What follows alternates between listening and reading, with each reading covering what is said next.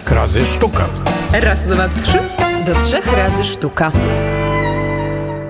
I dobry wieczór Państwu. Minęła godzina szesnasta, jest piątek. Zapraszamy na audycję kulturalną do trzech razy sztuka. Konrad Mędrzecki. Witam bardzo serdecznie. I Małgorzata Kleszcz. I z nami w studiu już gość Konstanty Zadrożny. Dobry wieczór Panu. Dobry wieczór Pani Małgorzatę i dobry wieczór Pan Konrad i dobry wieczór drodzy słuchacze. Drodzy słuchacze, drodzy Państwo, a to Pan Konrad z Panem widział się jako pierwszy, spotkał się jako pierwszy i może niech opowie te okoliczności poznania.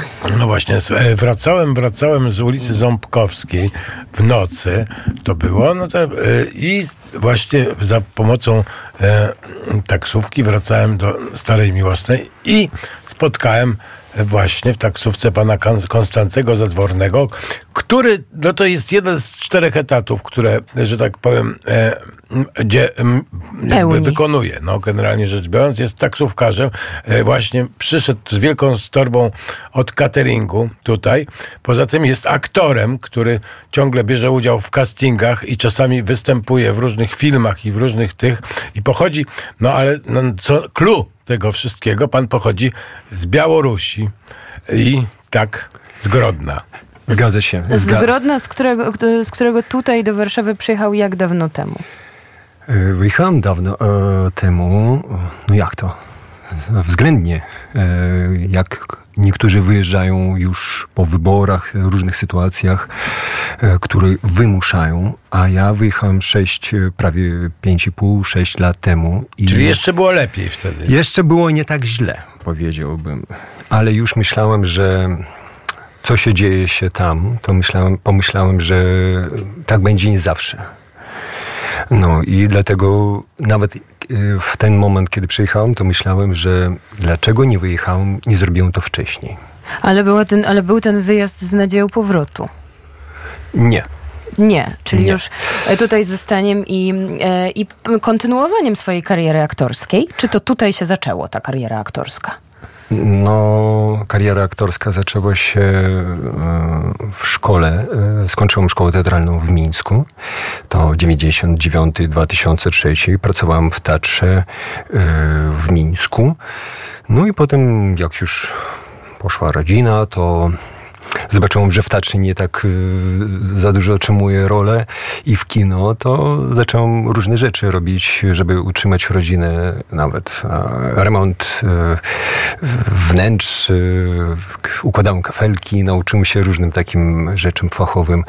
No a potem jednego pięknego dnia, kiedy po wyborach zaczęła się kryza, kryzys w państwu, to pomyślałem, a nie realizować siebie jako aktor. A a propos, dlaczego Polska? Z tego powodu, że opowiadałem panu Konradu, że wychoma, wychowałem się na radiu polskim i na telewizji polskiej. Że w tamte czasy, jak było jeszcze radio i telewizja analogowa, to od małego dzieciństwa to mogłam przyłączyć, czy telewizja T V P jeden, jakby teraz nie brzmiało, czy radzieckie, radzieckie telewizja. E, przepraszam, mój błędny, poprawny, zawsze jak denerwuję się, nie do końca wiem. I oczywiście wychowałem się na radiu polskim, bo to była taka alternatywa dla mnie i kocham radio i osobiście kochałem tamtą trójkę.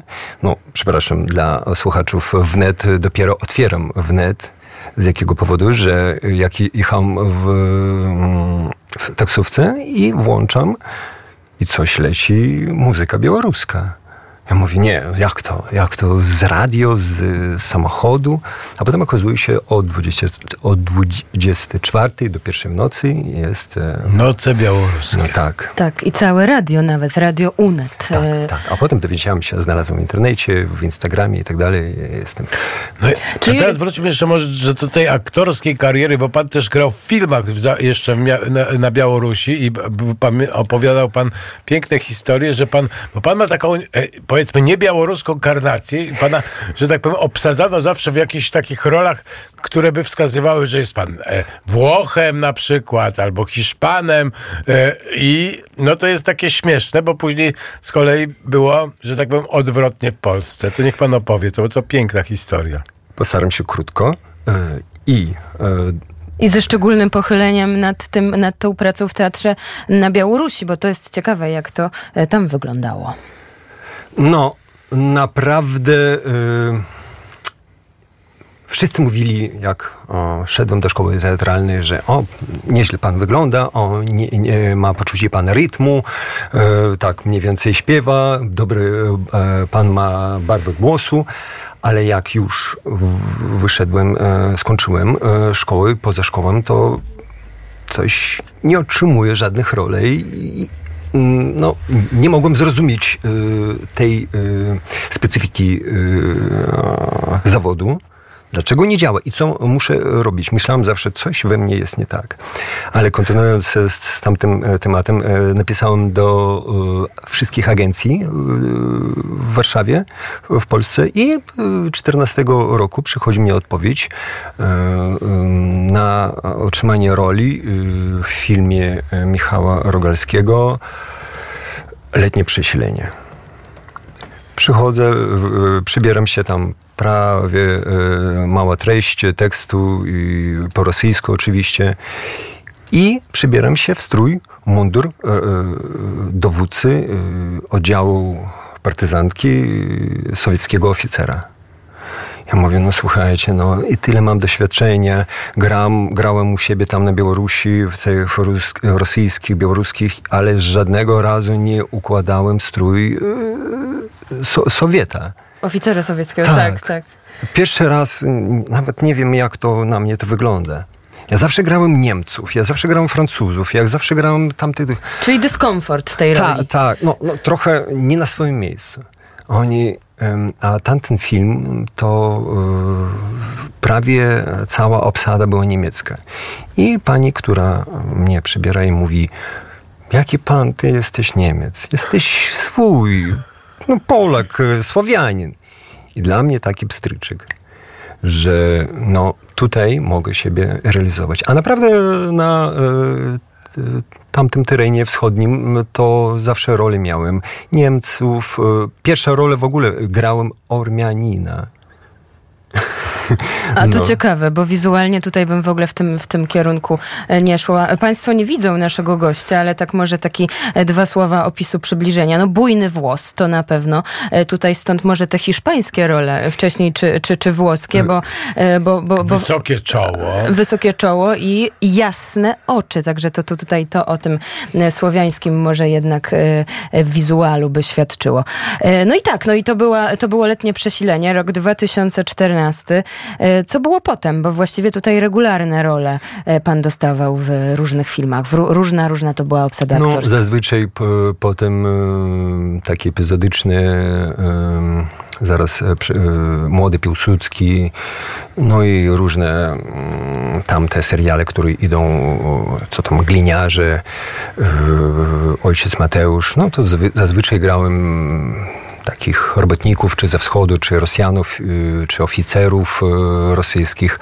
No, oczywiście martwię się o tym, że teraz bardzo duża konkurencja, że dużo przyjechało aktorów z Ukrainy i też spróbują Białorusini i nawet jak słynny teatr na wygnaniu Kupa-Łowski, który może oni nie tak dokładnie może wiedzą, poprawnie mogą wypowiedzieć się po polsku, ale no na przykład jakby grać ruskich, przepraszam, kozaków, to już będzie ciasno. I dlatego oczywiście chcę realizować się jako Polek, ale z taką inną barwą. No i jak panu się żyje w Polsce generalnie? Jak pan to powie?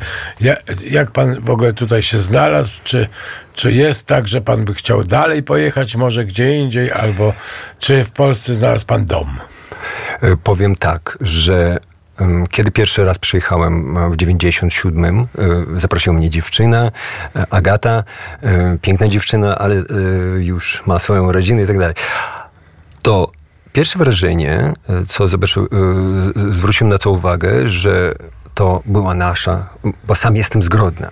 I na przykład wziąć architekturę Grodna i Mińska, to tam więcej, trochę sowiecka, ale tutaj na zachodnim terenie Białorusi to dużo tej architektury wspólnej zostałej i zobaczyłem, że ta kultura polska, mazowiecka, Rzeczypospolitej bardzo dużo ma. I dlatego y, pomyślałem, że y, mogę powiedzieć, że do tej pory żadny Polek nie, nie powiedział, że no, co ty tutaj przyjechałeś, co ty tutaj chcesz.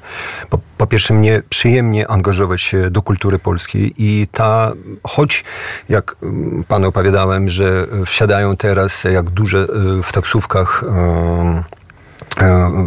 y, grupy pochodzenia, nie, pochodzenia z Azji Środkowej, to czasem pasażerowie mówią, że no kurde, no nie masz z, z, z kim pogadać, a pan jest taki miły i taki otwarty i tak dalej, a czasem taki, powiem tak skośnie, narodowcy siadają i mówią: Kiero, jesteś Polakiem? Ja mówię: o, zapraszam, zapraszam, no krew polską mam, no możemy to gadać. Kiero, jesteś Polakiem, no ładnie. Autentyczny tekst, tak? Taksówkarski. Tak, tak, tak, tak. No to faktem, że niektórzy taktówkarze nie znają, że tak powiem, ani słowa, mają tylko taką aplikację do dowożenia i nie można nic zmienić w czasie jazdy i to jest w ogóle czasami naprawdę utrudniające, bo są czasami dublujące się y, ulice. Ja kiedyś zamówiłem y, właśnie kurs na ulicę Ciekawą, a ciekawa jest zarówno w Zakręcie, jak i w Starej Miłosnej i wywieziono mnie tam, gdzie nie chciałem i nie mogłem wytłumaczyć tego kierowcy, no ale to tak by the way przy okazji. Tak czy siak do, dobrze wiedzieć, że tak? I chciałem jeszcze dodać, skończyć, przepraszam, staram się szybko, że czemu Polska, y, jeszcze dodam, że mnie, mnie wydaje się, że Polska jest jedynym, jed, jedynym y, przepraszam, y, krajem słowiańskim, który udało się zbudować dobrą, potężną, potężny kraj.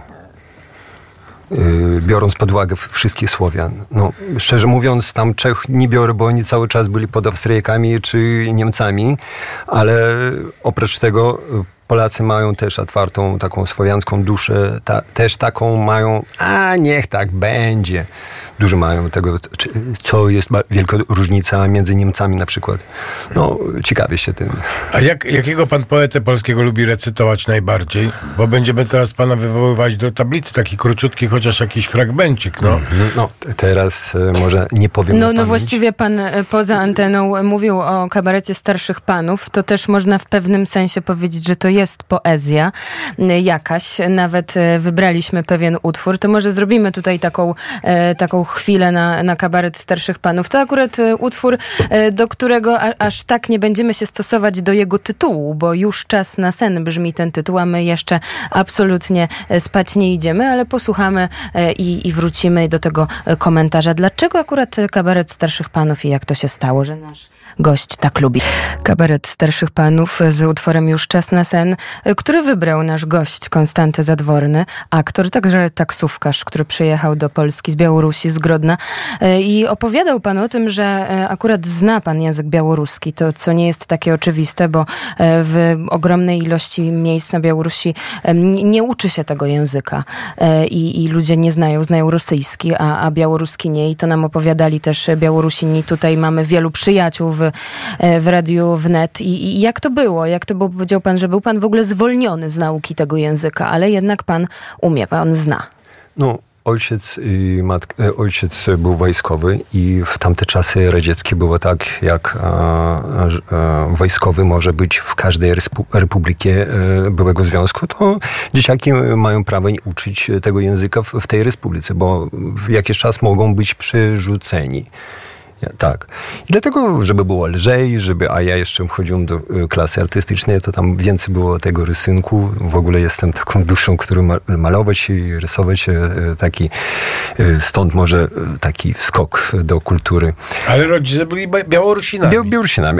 Ojciec był pochod- ojciec y, Ukraińcem, ale mogę powiedzieć, że takie wzorowe yy, rodzieccy, czy tak można popra- poprawnie mówić, no, których nie ciekawiła kultura, skąd, no coś mają, barwę, tak swoją gwarę, ale na Białorusi wszyscy mówią po rosyjsku.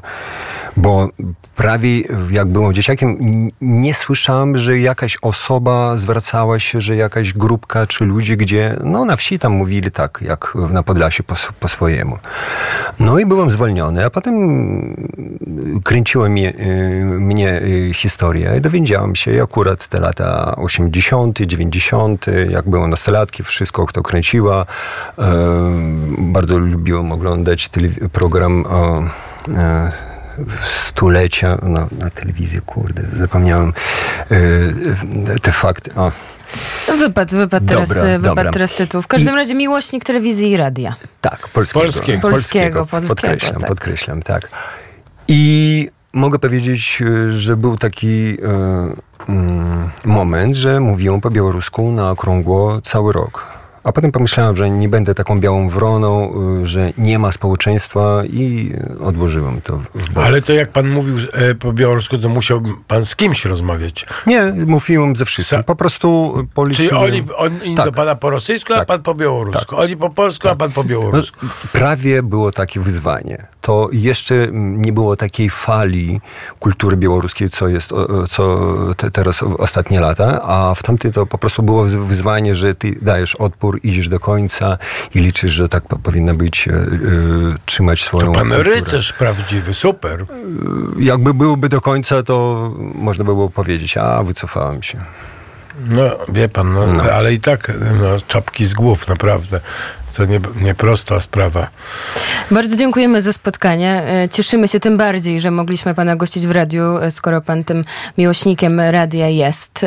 Konstanty Zadrożny, który jest aktorem, który także jest taksówkarzem. Gdzie pana teraz zobaczymy? W jakiej roli? Widziałam, że pan grał w serialu, który chyba niestety został wycofany, niejaki pod tytułem The Vitis. Jak to jest z tym serialem? Yy... Czy dobrze tam opisują pana w internecie, że to w The Vitis pan grał? Już nie przypomnę, powiem za coś... Tyle tych ról, że pan... Powiem za coś innego, że można trafić, była na platformie T V P jeden, a teraz przerzucona do Netflixa film z tytułem Polowanie na ćmy. Tak samo reżysera Michała Orgalskiego. No i właśnie, Polowanie na ćmy, zachęcający tytuł.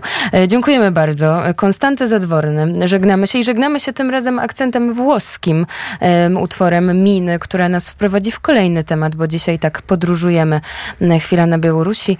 Teraz będziemy za chwilę w Rzymie, ale w starożytnym. Dziękujemy bardzo za spotkanie. Ja dziękuję za zaproszenie.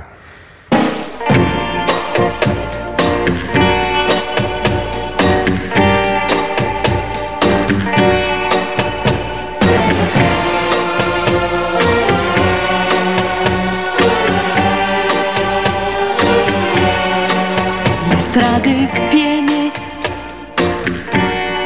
la folla intorno a me, mi parla e ride, e nulla sa di te. Io vedo intorno a me chi passa e va, ma so che la città vuota mi sembrerà se non torni tu. C'è chi ogni sera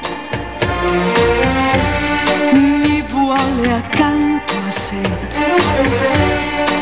ma non mi importa se i suoi baci mi darà. Io penso sempre a te, soltanto a te,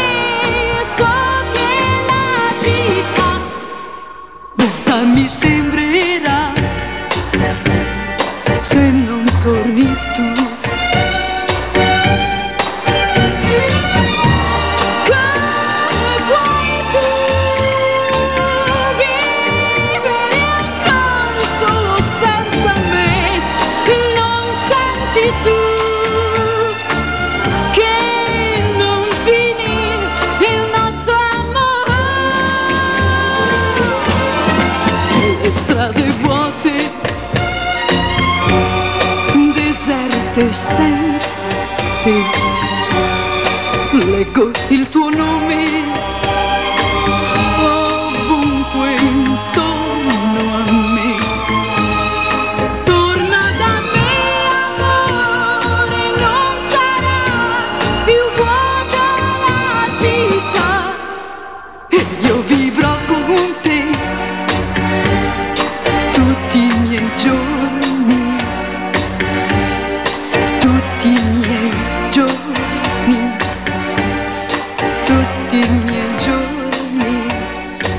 Reklama.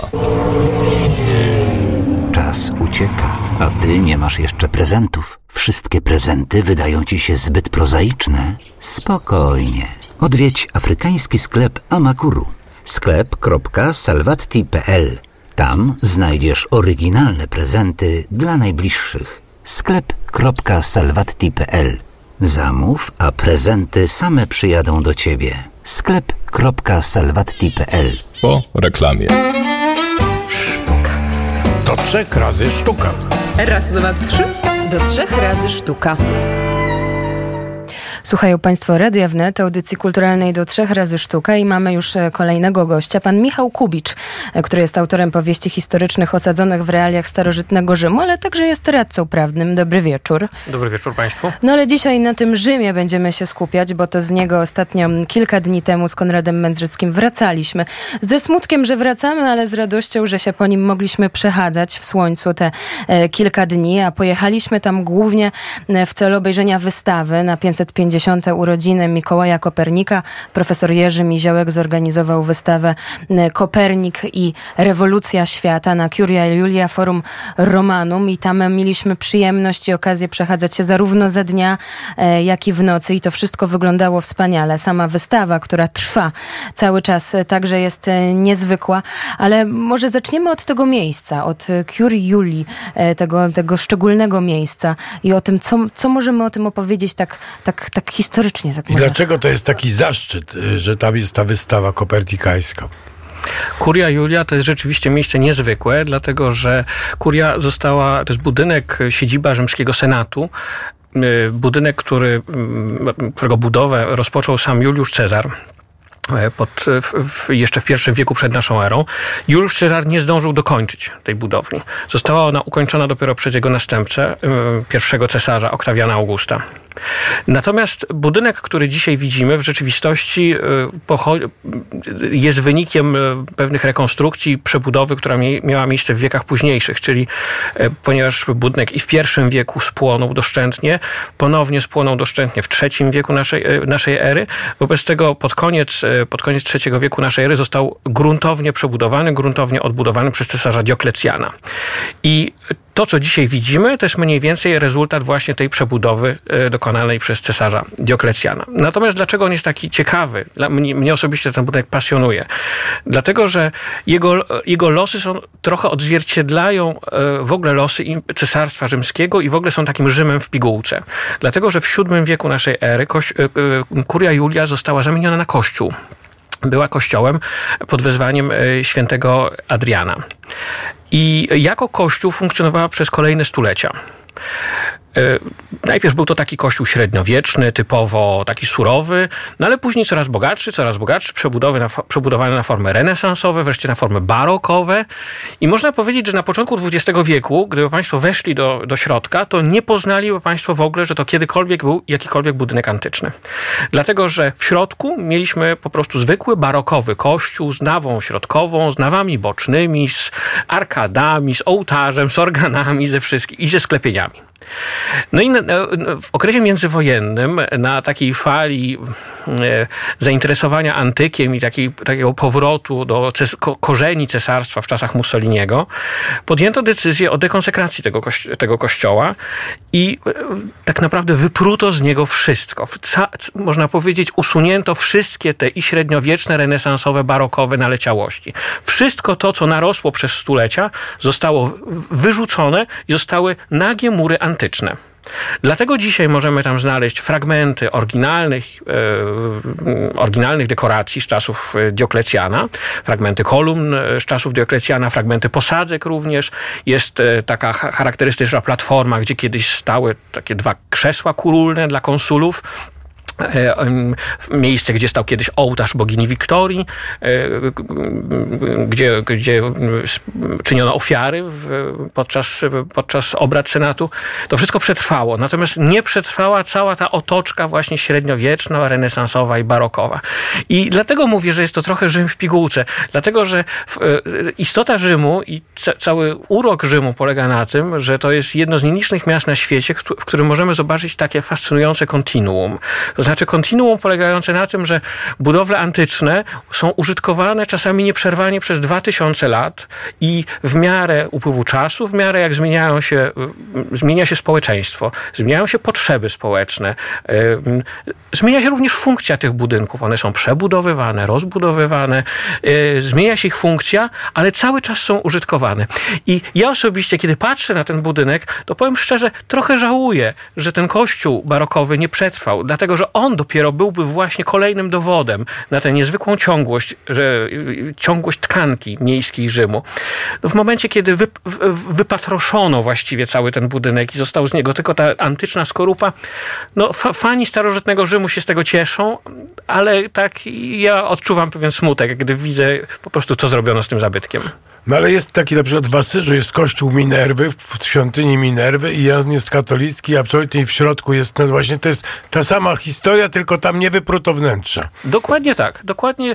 I w samym Rzymie takich miejsc, które w jakiś sposób zmieniają swoją funkcję, jest bardzo dużo. Na pewno będąc w Rzymie przechadzali się państwo po y, polu marsowym, prawda, tam okolice y, y, y, Piazza Piazza Navona, okolice Panteonu i tak dalej. Tak. No to tam przecież są budynki, które wyglądają na średniowieczne, wyglądają na renesansowe, ale w rzeczywistości, ponieważ to są często stare kamienice, czasami mające po dwa tysiące lat, które są zagłębione w ziemię na dwa piętra, ponieważ dawniej tak, tam był poziom gruntu. Dzisiaj poziom gruntu jest o dwa piętra wyższy niż kiedyś, niż w starożytności. Więc dawne partery domów są dzisiaj piwnicami. I bardzo często jest tak, że antyczny parter domu dzisiaj jest piwnicą innego domu, na którym się wznoszą kolejne kondygnacje budowane w kolejnych wiekach.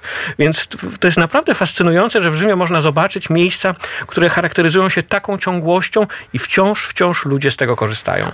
A ja chciałbym zapytać o jeszcze o jedną rzecz, którą żeśmy oglądali właśnie z, z Forum Romanum i żeśmy się przybliżali, co prawda odczytać całej historii nie byliśmy w stanie, to chodzi mi o kolumnę Trajana, bo tam jest taki wielki, wielki komiks, bym powiedział, we fryz opowiadający e, historię, tak, zwycięstwa nad Znakami, i, ale na końcu, na, na samym szczycie nie ma tam Trajana.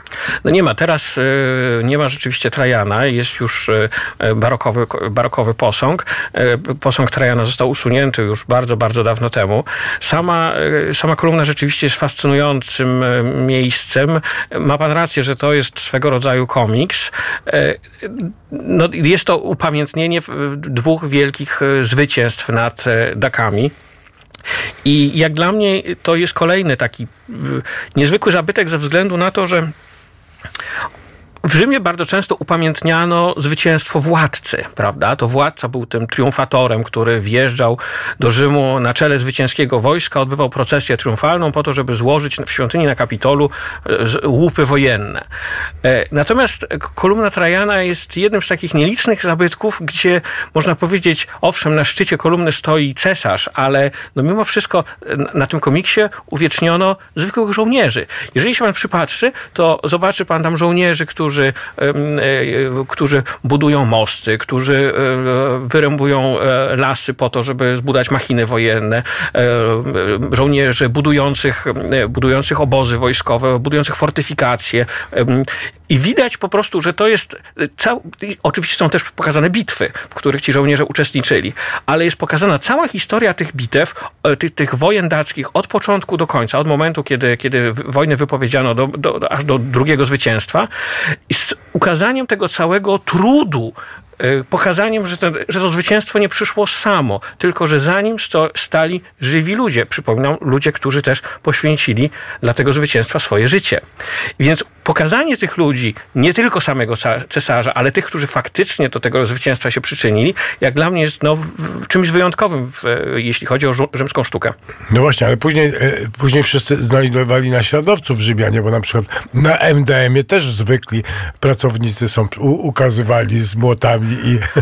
No, ja myślę, że gdyby dobrze poszukać, to w em de emie jest akurat dużo więcej różnego rodzaju nawiązań do, do sztuki starożytnej. Zresztą w ogóle socrealizm lubował się w odwoływaniu właśnie do takiej pompatycznej cesarskiej symboliki.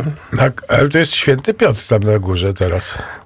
Chyba tak. Chyba t- tak. Nam, nam, nam, nam się tak, tak zdawało. Jak mówimy o tym Rzymie antycznym, to chyba trzeba wspomnieć o... To jest jedna z placówek Narodowego Muzeum Rzymskiego, zdaje się Palazzo Massimo, w którym też mieliśmy przyjemność być i, i, i nawet zdziwieni, że nie jest to miejsce tak oblegane. No na pewno jak się porówna do Muzeum Watykańskich, no to, no to w ogóle zupełnie no, można się przechadzać i się spotka minie jedną, dwie osoby, a to jest jedna z najważniejszych na świecie kolekcji sztuki antycznej. Proszę opowiedzieć trochę o tym miejscu, bo my faktycznie rzeźbami czy, czy mozaikami, które tam widzieliśmy, byliśmy no, zafascynowani. W Rzymie jest kilka takich muzeów, które nie cieszą się popularnością wśród turystów. Zupełnie nie rozumiem dlaczego. Rzeczywiście wszyscy turyści walą do, po prostu tłumnie do, do, do muzeów watykańskich, ewentualnie jeszcze do muzeów kapitolińskich. Natomiast... E, może... Co też można zrozumieć oczywiście, bo geniusze I, i praca gigantów tam, to y, zdaje się, naturalnie, że... Naturalnie. Nie, nie zmienia to faktu, że rzeczywiście jest kilka muzeów, które, y, które warto odwiedzić y, i korzystać nie tylko z naprawdę cudownych dzieł sztuki, które są tam wystawione, ale również właśnie z tego spokoju, który tam panuje. Czyli to Palazzo Massimo alle Terme y, jest, jedno z takich, jest jednym z takich najciekawszych muzeów. Rzeczywiście są tam wystawiane takie, takie dzieła sztuki, jak chociażby słynna rzeźba boksera. Nie wiem, czy mieli Państwo okazję oglądać, dlatego że ta rzeźba niedawno była wypożyczona na wystawę czasową do, do, do innego miasta. Więc ja byłem w czerwcu i niestety akurat wyjeżdżała, więc możliwe, że teraz jeszcze jej nie ma. Jest rzeźba słynnego boksera z Kwirynału, to jest taka rzeźba znaleziona chyba pod koniec dziewiętnastego wieku, prawdopodobnie celowo ukryta przed barbarzyńcami w piątym wieku, którzy no, najechali Rzym. Prawdopodobnie celowo została w jakiejś skrytce ukryta i w dziewiętnastym wieku odnaleziona. To jest taki siedzący bokser zmęczony po walce. No, słynna rzeźba, w każdym razie na pewno warto zobaczyć. I inna rzeźba to umierająca Niobe. To jest ilustracja, fragment kompozycji ilustrującej jed, jeden z słynnych greckich mitów, śmierć d, d, d, d, d, sz, szóstki synów i sześciu córek Niobe, która wzwała matkę Apolla i za to poniosła karę. Niestety mściwa bogini kazała zabić wszystkie jej dzieci. Więc mamy tutaj właśnie jedną z tych rzeźb ilustrującą śmierć jednej z córek Niobe. Coś cudownego. No i takich rzeźb, między innymi słynny Hermafrodyta, też jedna z kilku takich rzeźb, które są, są w tej chwili na świecie. Ta jest jedna, jedną z najsłynniejszych, czyli no, rzeźba przedstawiająca mityczną postać, która łączy łączy w sobie cechy męskie i żeńskie, kobiece. No, mityczna postać, która została tak wolą bogów połączona w jedno ciało. Kobieta i mężczyzna połączone w jednym ciele. Więc takich rzeźb w, w Palazzo Massimo alle Terme rzeczywiście jest całe mnóstwo. I Wielka Stopa to tam? Wielka Stopa nie. Wielka Stopa jest w, na, w, na dziedzińcu Muzeów Kapitolińskich. Ach, to, to, to, to, to, tak, to, to inne to muzeum, miejsce, tak. Tak, kawałeczek dalej. Trochę się, trochę się też nam te niektóre zlewają, ale fa- faktycznie Palazzo Massimo e, niesamowite. Konrad Mędrzycki głównie tym freskom się oddawał i, i, i wzrok oddawał. E, Właśnie, i, te niesamowite były te, bo mozaiki. Te, te, te mozaiki, naprawdę nieprawdopodobne zupełnie, te kolory, no, ale mnie to uderzyło, to jak one niektóre są właśnie te geometryczne, nowoczesne. To jakby nie powstydziliby się abstrakcjoniści yy, współcześni z tych właśnie, to fantastyczne. To jakby, jakby się wzorowali, a, może, a się nie wzorują. No to jest niesamowite. Jeśli chodzi o freski, to y, tam są trzy trzy najsłynniejsze i najciekawsze moim zdaniem grupy fresków. Pierwszy, o którym chciałbym wspomnieć, to jest cały taki zespół fresków, który zachował się, został odkryty podczas prac wykopaliskowych prowadzonych na placu przed obecnym dworcem głównym. Tam, gdzie państwo by na pewno przechodzili obok, dworzec Termini. Ter, termini, tak, tak, tak. No to tak. Przecież tam jest wielki plac, no ale żeby zbudować ten plac, to trzeba było no, zburzyć bardzo wiele różnych obiektów, które tam wcześniej istniały. No i między innymi podczas tych prac rozbiórkowych odkryto całą dzielnicę z drugiego wieku naszej ery. No, ponieważ prace wykopaliskowe prowadzono bardzo szybko, to był taki szybki proces inwestycyjny, więc nie można było tego w żaden sposób zakonserwować. Uratowano tylko część fresków. No i właśnie te freski, które wówczas odkryto pod tym placem, placem Termini, dzisiaj znajdują się właśnie w Palazzo Massimo alle Terme. Drugi, drugi rodzaj fresków, które tam można znaleźć, na pewno państwo widzieli, to są, to jest fragment jadalni, zimowej jadalni cesarzowej Livii. To jest taki charakterystyczny, specjalny gabinet, specjalną salę stworzono tylko dla tego jednego fresku, dlatego że to jest fresk, który pochodzi z, z miejscowości Primaporta pod Rzymem, gdzie cesarzowa Livia, żona cesarza Augusta, twórcy Cesarstwa Rzymskiego, ona tam miała swoją taką willę wypoczynkową. I w tej willi wypoczynkowej była taka podziemna sala, podziemna jadalnia, która była w całości wymalowana Od, z każdej strony takimi scenami ogrodowymi, takim pejzażem ogrodowym, zielono, błękitnym i tak dalej. I cała ta sala w całości została przeniesiona, wszystkie te freski właśnie do tego tak, muzeum. Tak, wchodzimy do tej sali i się czujemy jak, tak. jak, po prostu jak w domu. No ja się tam czuję dodatkowo jak w domu, dlatego że akurat ta sala jest również miejscem akcji mojej, gdzie się dzieje moja książka, więc, więc tym, tym bardziej... Która? Bo jest ich trochę. Akurat ta sala została wykorzystana w poprzedniej książce, to była Livia, Matka Bogów. Tak, bo ja teraz dzierżę Julię, Dom Cezarów, ale... Tak, to jest kontynuacja, to jest kontynuacja tamtej. I, i wreszcie trzeci, trzeci rodzaj fresków, który jest dla mnie też fascynujący, to są freski z willi Agryppy. Willa Agryppy to jest willa należąca w pierwszym wieku przed naszą erą do prawej ręki cesarza Augusta. To był taki człowiek numer dwa.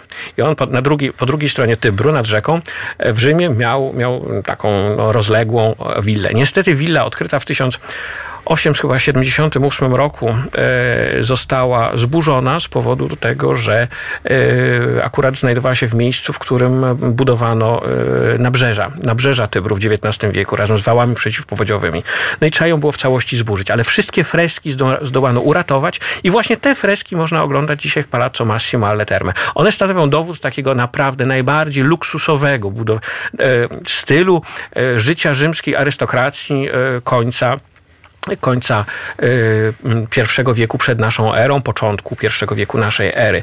Niesamowite freski, sztukaterie na, na sufitach, sklepienia, wspaniałe mozaiki. I w, w tym muzeum można zobaczyć niemalże w całości znalezione wówczas dekoracje willi.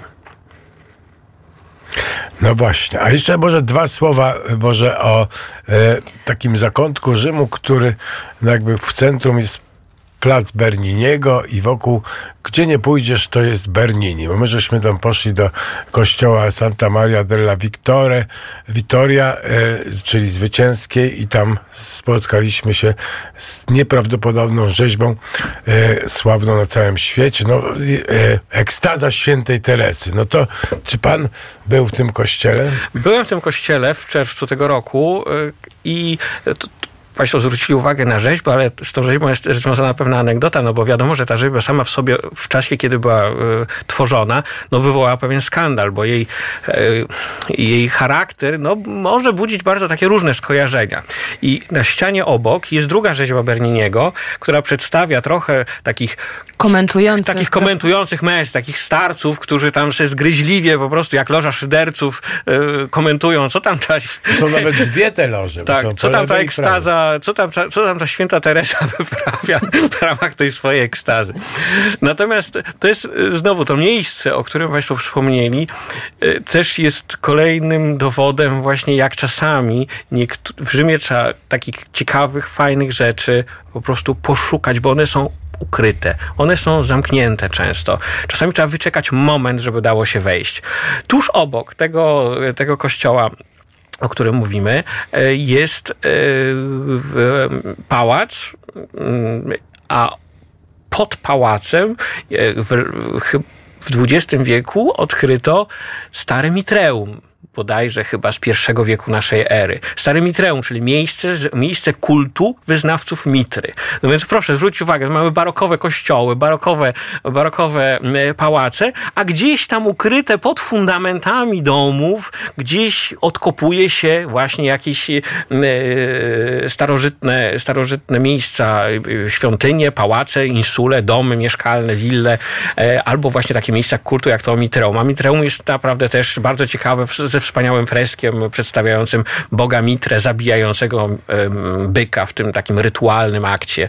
Jest taka mu- rzeźba w Muzeum Narodowym przy wejściu właśnie, te, właśnie tego, te, z tym motywem. Tak, bo to jest taki charakterystyczny motyw dla kultu Mitry. W każdym Mitreum znajdowało się w, w tym najbardziej świętym miejscu taka rzeźba przedstawiająca ten, ten, ten powtarzalny motyw. No trochę tak jak my w kościołach mamy Chrystusa na krzyżu, to tak samo właśnie w świątyniach, w miejscach kultu Mitry był ten Mitra zabijający, zabijający byka. Przy czym te, ta, te, ta rzeźba, ten wizerunek zawsze ma, to jest w ogóle bardzo tajemnicza, tajemnicze przedstawienie i jego symbolika nie do końca jest poznana, ale no jest, tej symboliki tam jest bardzo dużo zawsze. Tam są dwa przeciwieństwa. Tam jest zawsze chłopiec z pochodnią w górę, chłopiec z pochodnią unieś- zwieszoną do dołu. Początek i koniec. Jest kautes, kautopates. Dwie postacie. Jest kruk, który jest symbolem takiego posłańca bogów, który przekazuje Mitrze wiadomość o tym, że ma zabić byka po to, żeby, że tak powiem, od, nie wiem, odkupić ludzkość, no nie wiem, co tam, co tam do końca miał zrobić. Zawsze jest krab albo skorpion, jest wąż, jest pies. Pies zawsze chłepcze krew tego, krew tego byka. Do końca symbolika nie jest tutaj poznana. No jest, jest, jest ten skorpion, który wżera się w jądra byka, i to jako taki sym, też symbol nie do końca poznany. Jest ogon, który się zamienia w kłos zboża jako symbol odrodzenia, symbol życia. No całe mnóstwo różnego rodzaju symboli, które są ukryte w, tym, w, tym, w, tej, w tych rzeźbach, czy w tych freskach przedstawiających Mitrę i do końca nie wiemy, co to jest. A to jeszcze to, to tym bardziej, że tak powiem, prawdziwości, to co pan opowiada o tym chmieszaniu się czasu do, do, dowodzi, że to, że to jest wieczne miasto, to jest mie- wieczne od y, niepamiętnych czasów kultury też, które się właśnie mieszają, prawda? To tak można zinterpretować. No, Rzym był zawsze miastem bardzo kosmopolitycznym w, tra- w czasach cesarstwa. Tam się mieszały rzeczywiście języki, kultury, religie, y, zwyczaje y, no, narodów, y, ludów y, z całego imperium. Więc y, był to, było to miasto zawsze też bardzo otwarte. Rzymianie nie zamykali się na, na inne, na inne yy, kultury i na również inną wiarę. Tolerowali inną wiarę jak najbardziej. Oczywiście tu zaraz ktoś może powiedzieć, że no, chrześcijanie byli wyjątkiem, ale też chrześcijanie w sposób wyjątkowy w porównaniu do pozostałych innych wyznawców, innych kult, kultów w zupełnie wyjątkowy sposób odnosili się do samej władzy cesarskiej i jak gdyby jako jed, jedni z nielicznych kwestionowali, yy, kwestionowali jak gdyby obowiązek oddania czci cesarzowi. No bo, więc wobec tego jakby z perspektywy Rzymian stanowili trochę zagrożenie dla państwa. Taka, a jeszcze chciałem wrócić, jeżeli można, do początków Rzymu, bo tutaj są takie dwie rzeczy, które mi się do końca nie, nie, nie, nie, nie składają. To znaczy jest Wilczyca, Remus, Remulus, ale jest też Eneasz, tak? Jak to wszystko połączyć, tak?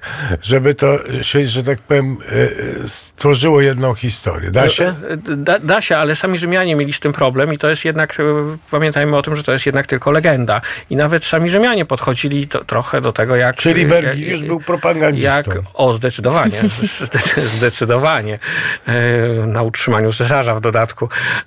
Ale rzeczywiście da się to połączyć z tym, że trzeba pamiętać, że tu jak gdyby Rzymianie wypełnili lukę czasową pomiędzy upadkiem Troi i ucieczką Eneasza ze, ze swoim synem i, i ojcem, Anchizesem, Jaskaniuszem, i ucieczkę z Troi I założenie Rzymu no, dzieli szmat czasu, więc Rzymianie wypełnili ten, ten, ten czas całą dosyć długą opowieścią o tym, jak Eneasz przybył na, do brzegów Italii. Tam założył najpierw miasto, które się nazywało Lavinium, później uchodźcy z Lavinium założyli a, miasto Alba Longa i dopiero w Alba Longa się urodził właśnie Romulus i Remus i, i, i oni dopiero założyli Rzym, więc tutaj całe pokolenia dzielą te, te dwa wydarzenia, a po drodze mamy trzy miasta. Lavinium, Alba Longa, Rzym. Więc... I to, to nie, to na pewno można też w pana książkach się, do, się dowiedzieć oczywiście tej historii. Więcej, więcej, ale ja muszę oczywiście powiedzieć na koniec, zostało nam pięć minut, bo ten wieczorny spacer po Rzymie doprowadził nas tam, gdzie należy, czyli do Koloseum. A dopóki będzie istnieć Koloseum, będzie istnieć Rzym, ale tak chyba było kiedyś, że mało brakowało, że, żeby przestał istnieć ten, ten amfiteatr. Jak to było? No, amfiteatr jest w tej chwili zrujnowany. Jest jego duża część niestety zawaliła się w wyniku trzęsienia ziemi jeszcze w średniowieczu. Później... Ale robi wrażenie cały czas, niesamowite. Robi wielkie wrażenie.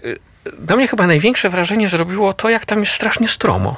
Jak się chodzi po tych schodach, to nie ma się takiego wrażenia, jak dzisiaj chodzimy nawet po stadionach, czy, czy w teatrze, czy w jakim, czy po widowni jakiegoś innego miejsca, gdzie, gdzie są wystawione jakieś spektakle. Do dzisiaj jakoś tak ma, ma się wrażenie, że to jest mniej stromo. A tam chodzenie po tych schodach naprawdę robi wrażenie wysokości, że to nie jest takie, takie byle co. Natomiast to warto może zauważyć, że takie stosunkowo niedawno badania wykazały, że no, Koloseum miał straszliwego pecha, jeśli chodzi o umiejscowienie. Koloseum zostało wybudowane na terenie dawnego stawu, na terenie dawnego stawu Nerona. Tam po pożarze Rzymu sześćdziesiątego czwartego roku Neron wybudował swój staw, swojego pałacu Domus Aurea. I to, to była taka niecka, przez którą dawno, dawno temu, jeszcze w czasach przedhistorycznych, przepływał strumień, który później dalej ciągnął się aż do, aż do Tybru. I niestety Koloseum posadowiono w miejscu, gdzie, które ma geologicznie jak gdyby bardzo zróżnicowaną strukturę i między innymi na części, pod częścią Koloseum znajdują się po prostu takie skały osadowe, miękkie. I efekt jest taki, że podczas trzęsienia ziemi w średniowieczu ta część posadowiona na tym stabilnym gruncie skalnym przetrwała, a ta część, która była posadowiona na znacznie bardziej miękkim osadzie aluwialnym po tym strumieniu, niestety się zawaliła. No ale w dalszym ciągu robią takie kikutki wrażenie niesamowite, szczególnie wieczorem, kiedy są podświetlane, to nieprawdopodobne. A, ale jak to było, że miał, że, że, że miał zniknąć ten y, amfiteatr i, i kto go ocalił? To się zdaje, że papież, papież y, nie, nie tutaj y, ja, no, ciężko nie, muszę powiedzieć, że nie znam tej historii, są... nie znam tej historii, dlatego nie będę się... I, I ja się natknęłam na taką informację, że to chrześcijański papież ocalił kol- Koloseum. Y, w każdym razie, no... Y, na pewno warto tam podejść i, i nawet przynajmniej się popatrzeć. Jest stacja Metrum Koloseum, metra Koloseum. Także można jest, oczywiście jest, ta, jest stacja metra. Um, czy i, powiedzmy jeszcze na koniec o, o pana książkach, bo poza tą Julią e, Dom Cezarów, na którą patrzę, to jest ich, e, jest ich więcej. Um, od kiedy pan pisze, przy czym pan teraz jest, nad czym pan teraz pracuje? Tak, tak na koniec może zachęcimy to, to do... To tylko dwa słowa. Rzeczywiście od wielu lat tworzę taki cykl poświęcony pierwszej dynastii cesarskiego Rzymu, czyli od cesarza Augusta i jego żony Livii, aż po ostatniego cesarza dynastii, czyli Nerona. Więc to jest taki cykl powieści, który ilustruje losy jednej rodziny w kolejnych pokoleniach. Piszę te książki niekoniecznie chronologicznie, więc w tej chwili jak gdyby uzupełniam poszczególne luki w całym tym cyklu. Cały cykl będzie liczył łącznie osiem pozycji. W tej chwili zacząłem pisać już szóstą powieść z tego cyklu.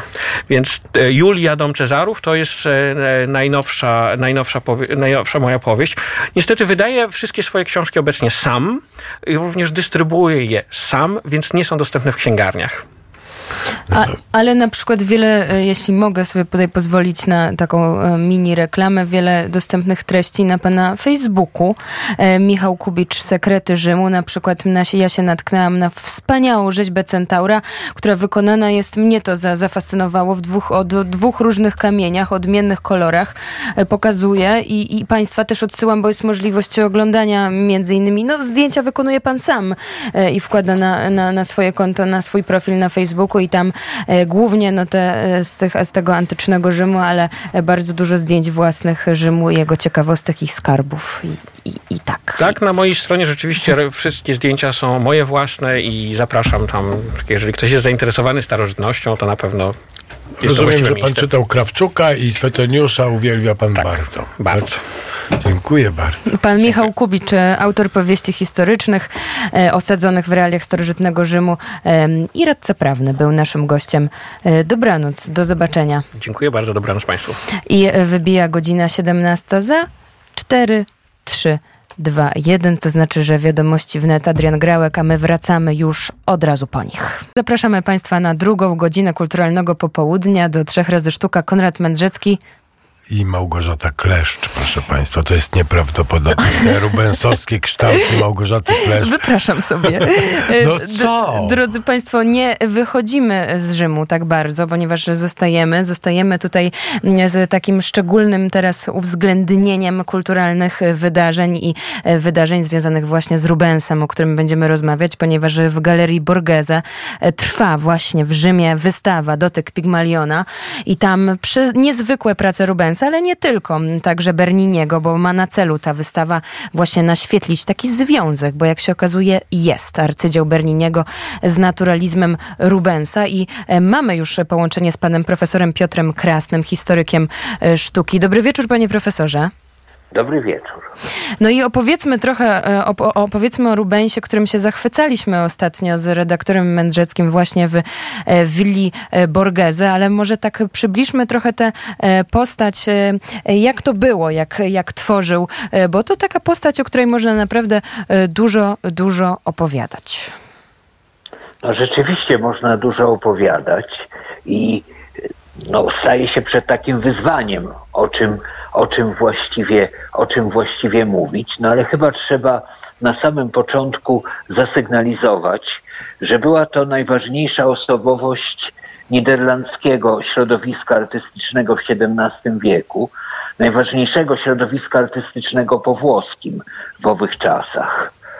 No i droga artystyczna Rubensa splotła się bardzo szybko z Włochami, ponieważ on po odbyciu nauki w Antwerpii u kilku znaczących artystów, zgodnie z tamtejszym zwyczajem udał się do Rzymu, żeby studiować, przede wszystkim, żeby studiować rzeźbę antyczną. Ponieważ Niderlandczycy uważali, że właściwie są malarzami lepszymi od Włochów. Taką mieli powszechnie samoświadomość bardzo nieskromną. Uważali, że są bieglejsi w tej sztuce, ale ustępują Włochom, ponieważ na terenie Niderlandów nie ma zabytków antycznych lub jest ich bardzo mało i po prostu wyjeżdżali do Rzymu przede wszystkim, żeby studiować, żeby studiować rzeźbę antyczną. No i taki był główny cel wyjazdu Rubensa i na wystawie mamy całą masę, całą masę studiów rysunkowych yy, z rzeźb antycznych. No później, jak pewnie państwo widzieliście, te motywy z rzeźb są, są przenoszone już do obrazów, obrazów olejnych. To był taki główny cel, ale równocześnie Rubens osiągnął w Rzymie olbrzymi sukces. Yy, zaczął być, no właściwie trafił na moment po śmierci Caravaggia, prawda? To jest może bardzo istotne. I on yy, no, dostawał prestiżowe zlecenia, na przykład do ołtarza głównego Santa Maria in Vallicella, wtedy jednego z największych kończonych w Rzymie kościołów. No i z kolei, kiedy wrócił do yy, Antwerpii, kiedy wrócił do Niderlandów, to właśnie ten sukces rzymski był dla niego jakąś taką przepustką do olbrzymiej, do olbrzymiej kariery, a ten sukces no, dyskontował chociażby wprowadzając do swoich obrazów te takie bardzo umięśnione, bardzo ekspresyjne ciała, które podpatrzył w Laokonie i w innych rzeźbach antycznych. No i wykorzystywał je jako narzędzie ekspresji. Często właśnie dzisiaj go z tymi ciałami kojarzymy. No, a być może nawet te ciała są jeszcze bardziej rozbudowane, bo ja mam takie wrażenie, że on jeszcze poszedł krok dalej. Ale, takie, ale generalnie rzecz biorąc, wystawa Villa Borghese, no to jest tak, on u siebie jest, jest jak najbardziej, no bo to, to, to jest w pewnym sensie taki dysonans troszeczkę, bo, bo z jednej strony no, są absolutne arcydzieła, no, Bernini, Caravaggio, Rafael, no, no wszyscy tam e, po prostu są na tych ścianach i do tego i te, teraz nicią przewodnią są obrazy Rubensa. Ja miałem pewien, t, pewną trudność, żeby się skoncentrować na czymś. No takie to jest, takie to jest miejsce. Przy czym od razu trzeba zasygnalizować, że no dwa czy trzy obrazy Rubensa w Villa Borghese są właściwie od zawsze, tam ponieważ on mieszkają, dla tej rodziny, dla tej rodziny wykonywał obrazy, obrazy w Rzymie. No tutaj y, chyba przede wszystkim y, Zuzanna i starcy, prawda? To świetny zresztą obraz. No więc y, w pewnym sensie nie tyle przywieziono Rubens, Rubensa do Galerii Borghese, ile bardzo znacznie poszerzono zasób jego, zasób jego obrazów. Ja myślę, że tutaj trudno mówić o jakimś dysonansie, bo my sobie często wyobrażamy środowisko rzymskie jako środowisko włoskie. Tak po prostu dla nas to jest oczywiste, że tam mają działać artyści o włoskich nazwiskach, ale tak nie było, ponieważ to był główny ośrodek artystyczny Europy, to zjeżdżali się właściwie nie tylko ci, którzy chcieli się uczyć, ale także ci, którzy liczyli na wielką karierę. No i Rubens był jednym z takich artystów. Środowisko rzymskie było zawsze międzynarodowe, a Rubensa no właściwie w Rzymie przez kilka lat jego pobytu traktowano powszechnie jako swojego, podobnie jak w Mantui i w Wenecji, w, w Genui, gdzie też jeździł. No więc można powiedzieć, że jego obrazy są jak najbardziej w domu. I w sumie bardzo pasują do tych włoskich, bo historycznie też przecież ta formacja Włochów i Niderlandczyków nie była czymś odrębnym. Po tej wystawie na, na myśl o, o Rubensie, na hasło Rubens, można w głowie mieć lwy i lwice, ponieważ tam bardzo dużo, poza tym, że rzeźb, to także szkiców właśnie lwów. Nieprawdopodobnie takich naturalistycznych. Z tym się wiąże pewna historia, panie profesorze. Czy mógłby pan przybliżyć, dlaczego Rubens tak chętnie malował to zwierzę i rysował i, i, i rzeźbił też? No tu się zbiegło kilka czynników. Oczywiście z jednej strony lew jest chyba najbardziej popularnym osobnikiem poza człowiekiem w sztuce ze względu na pewne tradycje ikonograficzne. No ale tu trzeba chyba zasygnalizować, że Rubens miał taką bardzo mocną skłonność do kontynuowania tematów charakterystycznych dla sztuki niderlandzkiej, rozwiązań dla niej zna- znamiennych i chyba w sporym stopniu właśnie w czasie pobytu w Rzymie odczuł, z czym się tam kojarzą Niderlandczycy, jak te niderlandzkie, jak, jak jest postrzegana specyfika malarstwa niderlandzkiego i między innymi zorientował się, że dla Włochów bardzo ważne były przedstawienia polowań, które od właściwie połowy szesnastego wieku zlecano malować niderlandzkim artystom, zakładając, że są oni bardzo biegli w malowaniu, w malowaniu zwierząt. No i Rubens malowanie polowań uczynił swoją specjalnością, ale trzeba też stwierdzić, że podszedł do tego przedsięwzięcia z bardzo charakterystycznym dla niego rozmachem i takim racjonalnym przygotowaniem. To już się stało w czasie pobytu w Antwerpii. No i on po prostu że, no, przedstawiał egzotyczne zwierzęta, no, a głównie lwy w tych swoich polowaniach i on kupił sobie, kupił sobie kilka lwów, które trzymał za swoim domem czy w ogrodzie swojego domu w Antwerpii i przygotowywał dziesiątki, dziesiątki znakomitych studiów. To są studia y, wykonywane przede wszystkim sangwiną, czyli czerwoną kredką. Y, czasem są studia piórkiem, ale mamy także świetne akwarele, gdzie on widać, że go fascynuje to oddawanie futra czy jakiejś takiej swobody ruchów charakterystycznych dla lwów. Jest taka świetna, jest takie świetne przedstawienie lwicy. No więc on po prostu podszedł do tego, no zainwestował olbrzymie pieniądze. Fakt, że w Antwerpii kupienie zwierząt egzotycznych pewnie było wiele łatwiejsze niż gdziekolwiek indziej w Europie. Przecież był to wtedy, tak jak dzisiaj, najważniejszy port Europy, więc pewnie wszystko można było kupić. Ale tym malowaniem lwów zasygnalizował jeszcze jedną bardzo ważną sprawę, czy jeszcze w jakiś jeden sposób eksponował rangę malarstwa niderlandzkiego, bo, bo to malarstwo już w szesnastym wieku było podziwiane w całej Europie za nadzwyczajny realizm, a Karel van Mander, czyli pierwszy taki historiograf malarstwa niderlandzkiego, który pisał żywoty malarzy niderlandzkich, sygnalizował w swojej książce, Księdze Malarzy w Schilderboek, że y, Niderlandczycy osiągnęli wielką biegłość w malowaniu zwierząt. Książka jest z tysiąc sześćset czwartego roku i po prostu Rubens niejako wszedł na tę linię, pokazując kontynuację rodzimych rozwiązań, ale zrobił to właśnie z wielkim rozmachem i z takim niesamowitym przywiązaniem do realizmu, ponieważ no, lwy malował z żywego modela, co przecież wymagało dużych zachodów, ale widać także z jakąś taką wielką sympatią i fascynacją dla tych zwierząt. Ja chciałem zapytać, bo lew to mi się kojarzy oczywiście w pierwszym rzędzie z Wenecją, ze Świętym Markiem. No, czy on był tam w Wenecji? No, Tintoretto, no to w ogóle też no, tam ikonografia lwów no, jest w Wenecji po prostu wszechobecna. Czy, czy to też miało jakiś wpływ? Na pewno pewnie miało. To znaczy Rubens w czasie pobytu we Włoszech zaczął od Wenecji. To była dość oczywista droga, jeżeli artysta jechał z północy, płynął morzem, ale co może jest rzeczą,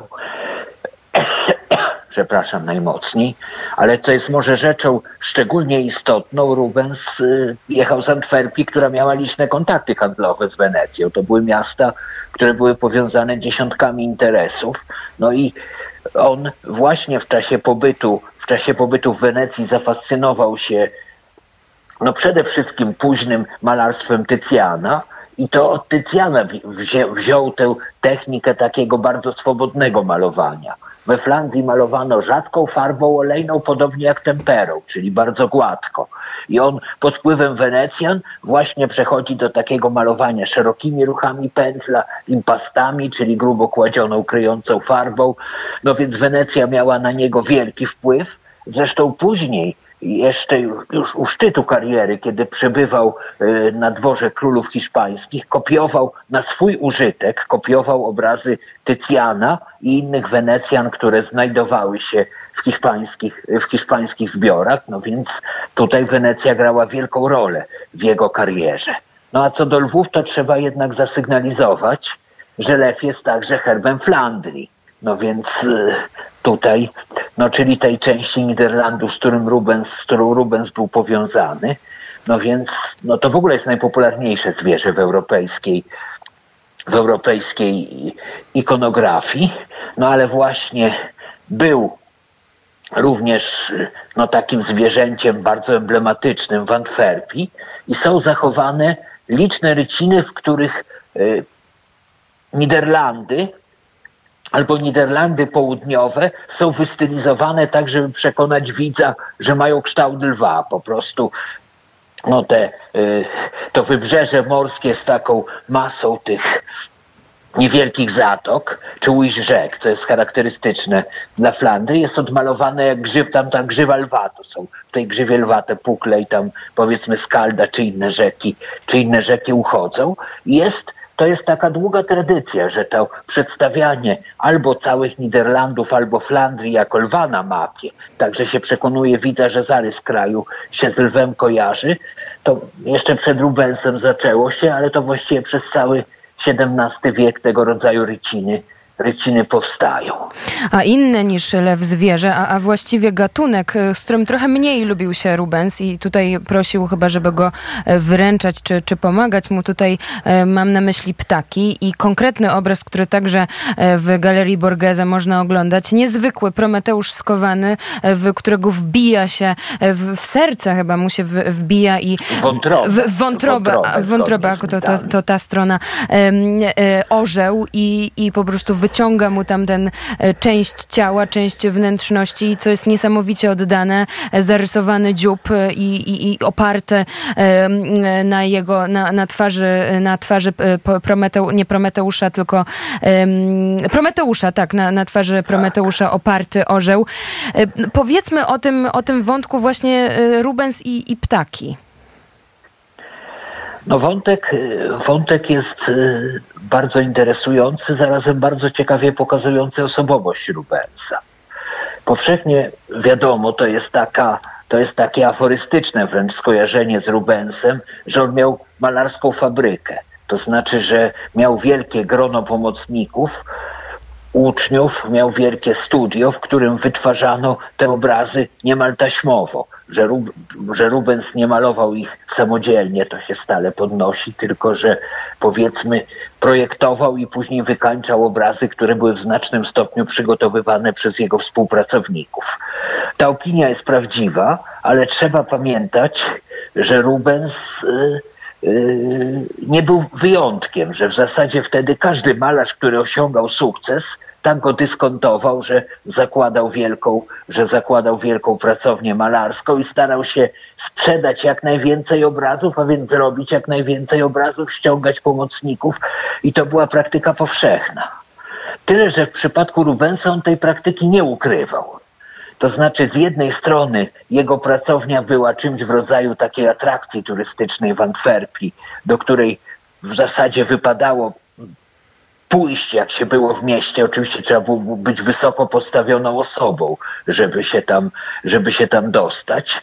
No ale w, powiedzmy elity europejskie widziały, jak Rubens pracuje. To było opisywane w całej masie listów, ale on sam tego nie ukrywał, ponieważ on zleceniodawców informował, informował, jaki jest jego udział w danym obrazie, jaki jest udział e, współpracowników i co jest bardzo charakterystyczne, w niektórych wypadkach, to ewidentnie, ewidentnie starając się ich promować, mówił, że skorzystał z pomocy współpracownika, ponieważ współpracownik robi lepiej dane rzeczy niż on. No i to do, do, dotyczyło Jana Brechela, który y, był lepszy w malowaniu kwiatów. Jest cała masa takich obrazów matki, przedstawień Matki Boskiej w wieńcu kwietnym, takich martwych natur, innego rodzaju także, gdzie Brechel malował kwiaty dla Rubensa, obraz przedstawień zmysłów. Ale innym takim artystą był Frans Snyders, który był w jego pracowni specjalistą od malowania zwierząt i o ile z pewnością ustępował Rubensowi w malowaniu ssaków, właśnie lwów między innymi, to był wielkim mistrzem w malowaniu ptaków, lubił ten temat. Samotnie wymyślił taki koncept obrazu jak ptasi koncert, których wiele w twórczości Snydersa, które się, które wiele się w jego spuściźnie zachowało.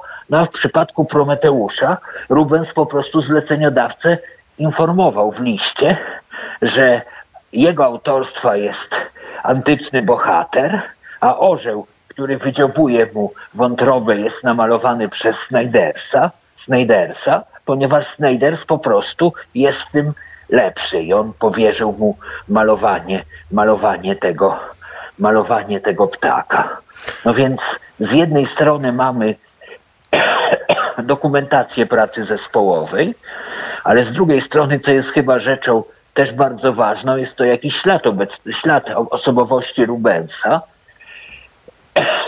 który osiągnąwszy maksymalny sukces artystyczny, właściwie jaki mógł osiągnąć w Antwerpii, nie dyskontował go tylko dla siebie, ale starał się promować swoich współpracowników. Właściwie ci jego najbliżsi, ci najlepsi z jego pracowni, to znaczy Jan Brechel, Frans Snyders czy Anton van Dyck, młod, van Dyck, młodszy od tych dwóch pozostałych,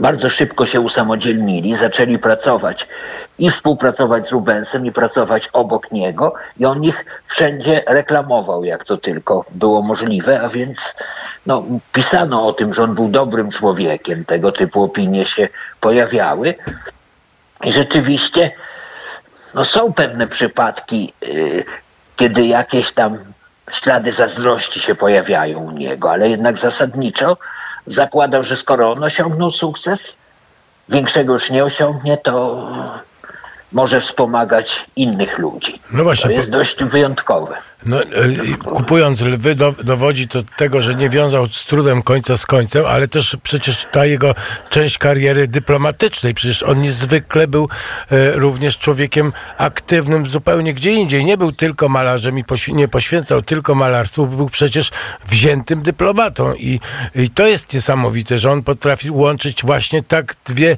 oddzielne, że tak powiem, inne dziedziny aktywności ludzkiej. Jeśli mówimy o tym, że nie wiązał, że wiązał z łatwością koniec z końcem, można by tak powiedzieć, Rubens był człowiekiem szalenie bogatym. To trzeba tak po prostu, tak po prostu powiedzieć. No, mówiono o nim, że jest malarzem książąt i księciem malarzy, ale dodawano, że tylko nielicznych książąt stać na jego obrazy. Prawda? Więc tu była już, jaka, to, już, to już jest jakaś miara jego sukcesu. No miał w dom Rubensa, to jest w zasadzie olbrzymi pałac. Jak jeszcze uwzględnić kolekcję artystyczną, którą tam zgromadził, no to widać, że był człowiekiem bardzo majętnym. A jeśli chodzi o działalność dyplomatyczną, to oczywiście Rubens był do niej znakomicie, znakomicie przygotowany, przede wszystkim dlatego, że jego matka zadbała o wszechstronną edukację. Generalnie w Niderlandach był taki mo- motyw pictor doctus, czyli malarza uczonego, który się też zresztą od Karela van Mandera bardzo wyraźnie rysuje. I artyści mieli być tak wykształceni, żeby samodzielnie mogli choćby określać ikonografię swoich obrazów, ale Rubens został gruntownie wykształcony w zakresie języków klasycznych, no i równocześnie władał kilkoma językami kilkoma językami europejskimi. To znaczy, jak przystało na Flamanda z największego miasta portowego, oczywiście mówił po niderlandzku i mówił po francusku. Ze względu na naukę, ze względu na naukę we Włoszech władał językiem włoskim, no z takim wyraźnym, prawda, weneckim charakterem, co tam w, w jego listach się ujawnia. No ale z kolei ze względu na to, że Niderlandy były lennem władców hiszpańskich i on utrzymywał wielkie, liczne, liczne kontakty z dworem hiszpańskim, więc także władał językiem hiszpańskim, bo są zachowane listy w tym zakresie. Poza tym był człowiekiem bardzo oczytanym i osłuchanym, ponieważ no, z tych relacji yy, podróżników, którzy odwiedzali jego dom, wynika, że on malując równocześnie odpowiadał na listy w języku, który był potrzebny akurat w danym momencie. I jeszcze równocześnie słuchał lektora, który mu czytał teksty autorów klasycznych po grecku lub po łacinie. No więc niewątpliwie był człowiekiem bardzo inteligentnym i bardzo wykształconym. Ale jeśli chodzi o kontakty dyplomatyczne, to jest pewna tradycja w Niderlandach, bardzo długa, że artystów wykorzystywali do takich kontaktów. To mniej więcej wyglądało tak, że jeżeli władca, z którym chciano Niderlandy, Niderlandy były początkowo częścią księstwa Burgundii, ale jeżeli jakiś władca zatrudniał artystę niderlandzkiego, żeby coś robił w jego rezydencji, na przykład w jego państwie, to tego artystę natychmiast wysyłali, wysyłali, powierzali mu misję dyplomatyczną. No to władcy burgundcy tak wymyślili z Janem van Eyckiem, że on jeździł załatwiając sprawy dyplomatyczne. No po prostu taki artysta był w stanie y, bardzo łatwo sobie poradzić z prezentami dyplomatycznymi, to znaczy mógł namalować portret chociażby władcy, do którego jechał.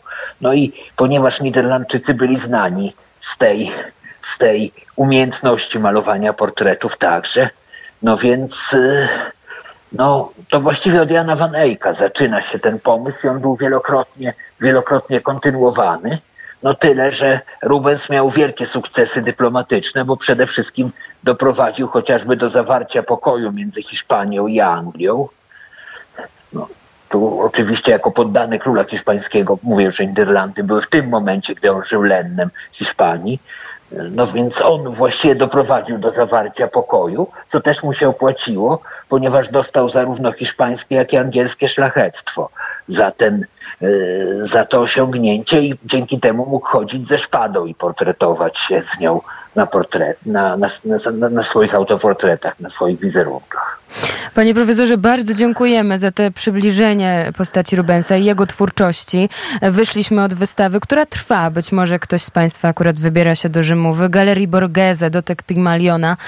To bardzo zapraszamy, żeby zobaczyć, zobaczyć, bo jest faktycznie niezwykła. A naszym gościem był pan Piotr, profesor Piotr Krasny, historyk sztuki z Krakowa. Także ślemy pozdrowienia do Krakowa. Notabene przypomina mi się, że, że piętnastego grudnia są imieniny Bachusa, a przecież Rubens także stworzył taki obraz, zresztą chyba nie jeden, Bachusa, gdzie siedzi taki dość dużych rozmiarów właśnie Bachus z nimfą w niebies- w czerwonej sukience obok. Pan ma przed oczami ten obraz na pewno, panie profesorze. Tak, to jest obraz, to jest obraz, który jest w Ermitażu w Petersburgu obecnie, jest przechowywany. Jest to, jest to no, no powstało kilka wizerunków Bachusa. Ten jest najbardziej niesamowity, ponieważ no, jest wyraźnie potraktowany jako karykatura. Bóg, Bachus, Bóg wina, Bóg bóstwo no, takie greckie, z którym łączono jakieś głębokie przeżycia mistyczne czasami. Był wyobrażany jako młodzieniec o idealnej urodzie. Taka jest mniej więcej ta formuła. No a wokół niego przemieszczały się piękne nimfy, no i satyry, które co prawda nogi miały kozłów, no ale tak w ogóle też się dobrze prezentowali najczęściej. No i to jest pewna tradycja ikonograficzna. Rubens maluje obraz, no i okoliczności historyczne nie są zbyt jasne, jak, jak on powstawał. Rubens maluje obraz, w którym, na którym no Bachus jest pokazany jako ten, który rzeczywiście lubi wypić i zjeść, ponieważ po pierwsze jest no, bardzo, bardzo utuczony, tak by chyba trzeba powiedzieć, ale przede wszystkim ma no, wyraźnie pijacką twarz, ma czerwony nos, fioletowe policzki, no więc tam jest pokazana, tam jest to pokazane w taki sposób bardzo dosadny, zresztą jeszcze jakiś dziki kociusz, teraz nie pamiętam jaki, się wije u stóp Bachusa i pożera winną latorość. No i jakieś dziecię zapewne tej nimfy stoi i sika po prostu na tego, na, te, na tego chyba tygrysa, więc to jest wszystko jakiś taki bardzo zabawny obraz. Tak, to, to... Jest taka tendencja w siedemnastym wieku, żeby so, zaczęto sobie trochę żartować z mitologii i y, niektórzy zleceniodawcy lubili takie lubili takie, takie motywy, no więc pewnie dlatego Rubens mógł tym zagrać, ale generalnie tu jeszcze raz wychodzi ta Niderlands, ten niderlandzki realizm, no bo on po prostu decyduje się, żeby namalować Bachusa, Bachusa takim, jakim jest, żeby go pokazać jako, jako no, bóstwo wina, które z tego korzysta bardzo realistycznie. Tu swoją drogą można powiedzieć, że Rubens wywarł wielki wpływ na Velasqueza. Tu nie ma cienia wątpliwości, że kiedy przebywał w Madrycie na dworze przez dłuższy czas, to tego Velasqueza, takiego cechowego, dość prowincjonalnego malarza, podkręcił w taki sposób, że Velasquez z, no, rzeczywiście przyjął postawę godną artysty dworskiego, artysty uczonego. I mamy też Bachusa Velasqueza, gdzie jeszcze bardziej ten Bachus jest, ma pijacki wygląd, ale przede wszystkim jego czciciele, którzy siedzą koło niego, to jest grono niezwykle wnikliwie i realistycznie odmalowanych pijaków. No ale jeszcze, przepraszam, że wejdę w słowo, bo tam tej Galerii Borghese jest przecież autoportret Caravaggia jako Bachusa, który też ma, wcześniejszy przecież, a też ma zieloną twarz. No tak, on jest zupełnie upojony, nie czuje się najlepiej on... na, na, na, na tym obrazie. Tak, rzeczywiście, to jest bardzo, bardzo trafna obserwacja i prawdopodobnie no, no prawie na pewno. Nie, teraz nie jestem w stanie stwierdzić, na przykład nie ma jakichś rysunków Rubensa z tego obrazu Caravaggia, ale, yy, ale yy, nie ulega wątpliwości, że no, Caravaggio też miał takie, że, że Caravaggio wcześniej też miał takie skłonności, powiedziałbym, do, do, do demitologizowania mitów, tak by można to ładnie ująć. Tu zresztą też by można wskazać na pewien taki bardzo ważny niderlandzki wątek, ponieważ wokół Caravaggia zgromadziło się duże grono artystów pochodzących z Niderlandów, którzy albo rzeczywiście Caravaggia znali, albo tuż po jego śmierci zaczęli bardzo wiernie naśladować, naśladować jego manierę. No i niewątpliwie tu działał, działał taki efekt, że malarze pochodzący z Niderlandów, którzy we Włoszech byli utożsamiani z realizmem, których ceniono za realizm, nawiązywali do włoskiego promotora realizmu, żeby wejść na rynek. Tutaj yy, ci artyści osiągnęli dość duży sukces po, yy, po, yy, po śmierci Caravaggio, byli właściwie jego, jego yy, głównymi głównymi kon, y, kontynuatorami. Przede wszystkim Dirk Babiren, ale tam było jeszcze, było jeszcze bardzo szerokie grono. Panie profesorze, już jest taka sytuacja, że my wrócimy do tej rozmowy. Wr- wrócimy, wrócimy tak. Szczególnie o kobietach u Rubensa y, porozmawiamy któregoś razu, bo tego wątku nie dotknęliśmy, ale teraz musimy już kończyć. Tak, ja musimy, k- musimy kończyć. Bardzo dziękujemy. Pan profesor to Piotr Krasny. Nie, nie, nie, nie, nie, nie, nie. Tego się fantastycznie słuchało. Mam nadzieję, Że, że państwo również i, i, i składamy życzenia wszystkim imieniem Bachus, bo może tacy są, może tej audycji słuchają.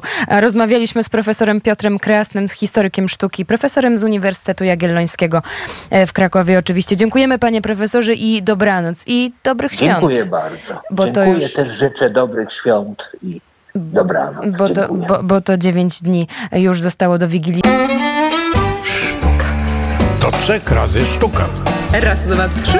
Do trzech razy sztuka.